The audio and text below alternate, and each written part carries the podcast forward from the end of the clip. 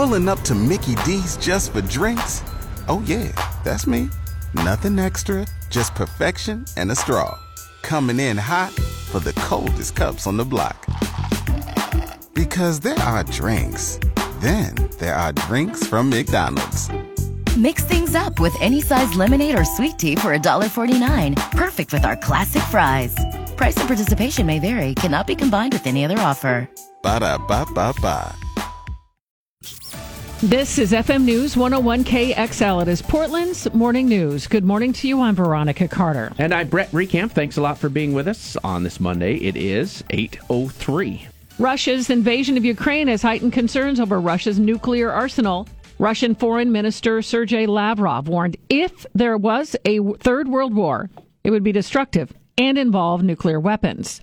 Russia has accused Ukraine of making a nuclear dirty bomb. KXL's Rosemary Reynolds starts our team coverage with a look at bomb shelters and emergency plans for the city of Portland. According to Dan Douthit with the Portland Bureau of Emergency Management, the city will follow guidance from FEMA. He says we need to sign up for public alerts and be ready for anything. If you have the supplies, if you have the network within your neighborhood, you'll be prepared for, for any potential hazard. Now, the, the nuclear threat that you're talking about is an extreme example. It's not something we talk about regularly. We, we focus much more on the natural hazards that are much more likely to occur in the Northwest. The city did have one large bunker during the time of the Cold War. It was under the old 911 center at Kelly Butte. City leaders would have used it. The idea was to be able to maintain a continuity of government. The Civil Defense Program and fallout or bomb shelters at churches and schools were all gone by the early 90s.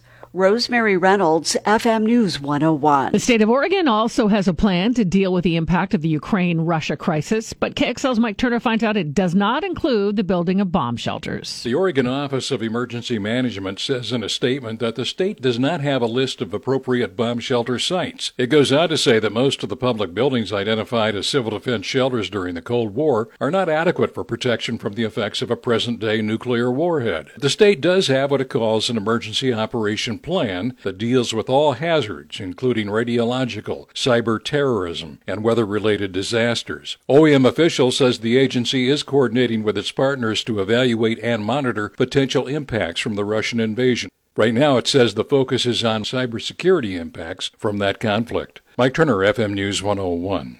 It's 805. The Washington County Sheriff's Office wants your help to find an arsonist who blew up a car in the Fred Meyer parking lot.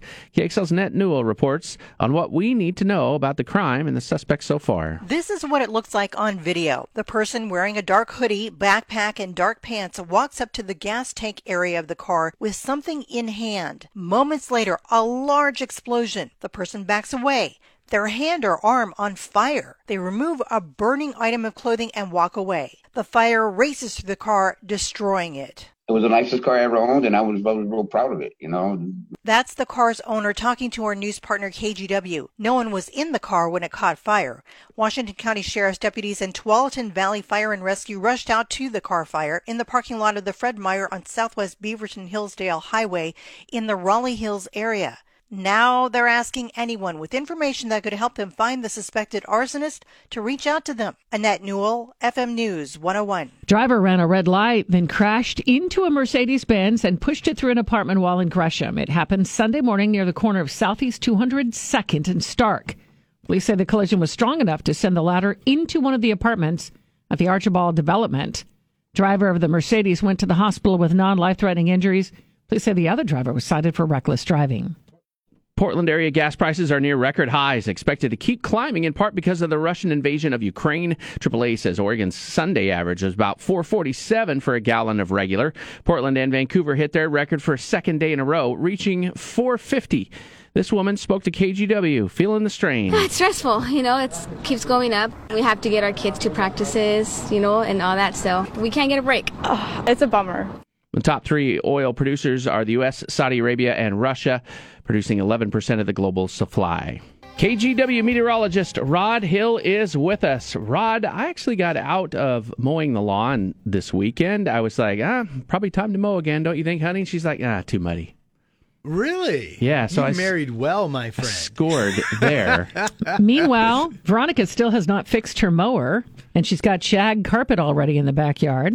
I know, and you know what? We mowed. I don't know. Has it been? It was sometime in February, and now the backyard kind of looks like an uneven cow pasture. Again. yeah, and when you have doggies, Yeah. that makes for problems because then you can't find what you need to be finding when you have doggies. Oh, oh, you'll find it. Just take a Yeah. around for a bit. Problem solved. Is there a time of year when we need, you know, here in Portland, when we need to really get on it, or I don't know, is it help to mow just once in a while? Yes. Otherwise, you got you got knee high stuff, and yeah, that's you know, not my, easy my to mow. big thing is uh, um, the outlook for March. By the way, is uh, calling for it to be above normal rainfall. There's several pretty good rain systems lined up in the coming weeks, and boy, if you don't take advantage of the dry weather before you know it, it's so di- gosh darn tall, you can't hardly manage it to get in there with the mower. Anyways, at weather time. It it's is. time. All right, here we go. Uh, we have a mix of fog banks out there and then other areas that are partly cloudy and, and quite nice. So it's really kind of a checkerboard across the area. Temperatures in the 30s at this hour. We'll be warming up to about 56. Generally speaking, it looks like a mostly sunny afternoon for us. And then we wake up tomorrow, it's cloudy. There's a shower chance in the morning and then increasing showers in the afternoon into the night. Tomorrow, side 50. I'm KGW's Rod Hill, FM News 101.